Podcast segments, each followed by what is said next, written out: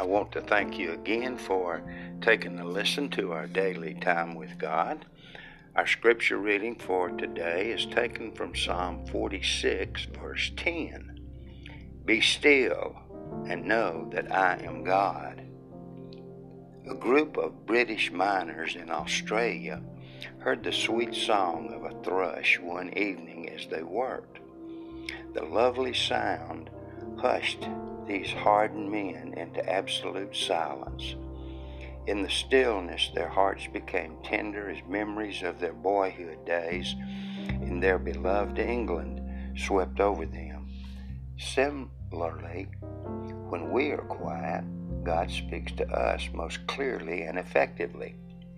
Stepping into the stillness of a cold winter morning and gazing up on fields and buildings coated with dazzling frost or covered with sparkling snow have been unforgettable experiences. During the night, the silvery frost had come silently, its unseen fingers deftly touching the landscape.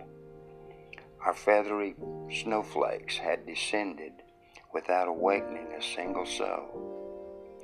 The silence of such a moment brings to mind the words of Psalm 46:10. Be still and know that I am God. I would also think of Habakkuk 2:20. The Lord is in his holy temple. Let all the earth keep silence before him.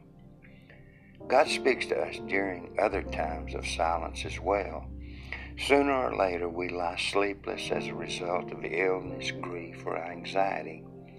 These can be precious moments of quiet solitude when we tell the Lord we love Him and want Him to speak to us. In the stillness, we can learn lessons we'd learn in no other way. We experience a new peace, a fresh sense of His presence. But we need not wait for a sleepless night.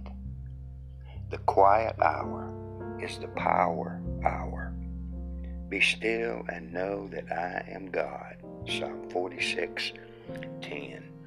We really appreciate you listening to our daily time with God and would like for you to like it and share it with your friends and neighbors so they too can be encouraged by the Word of God. And as always, we encourage you to rejoice and be glad in this beautiful day that the Lord has given you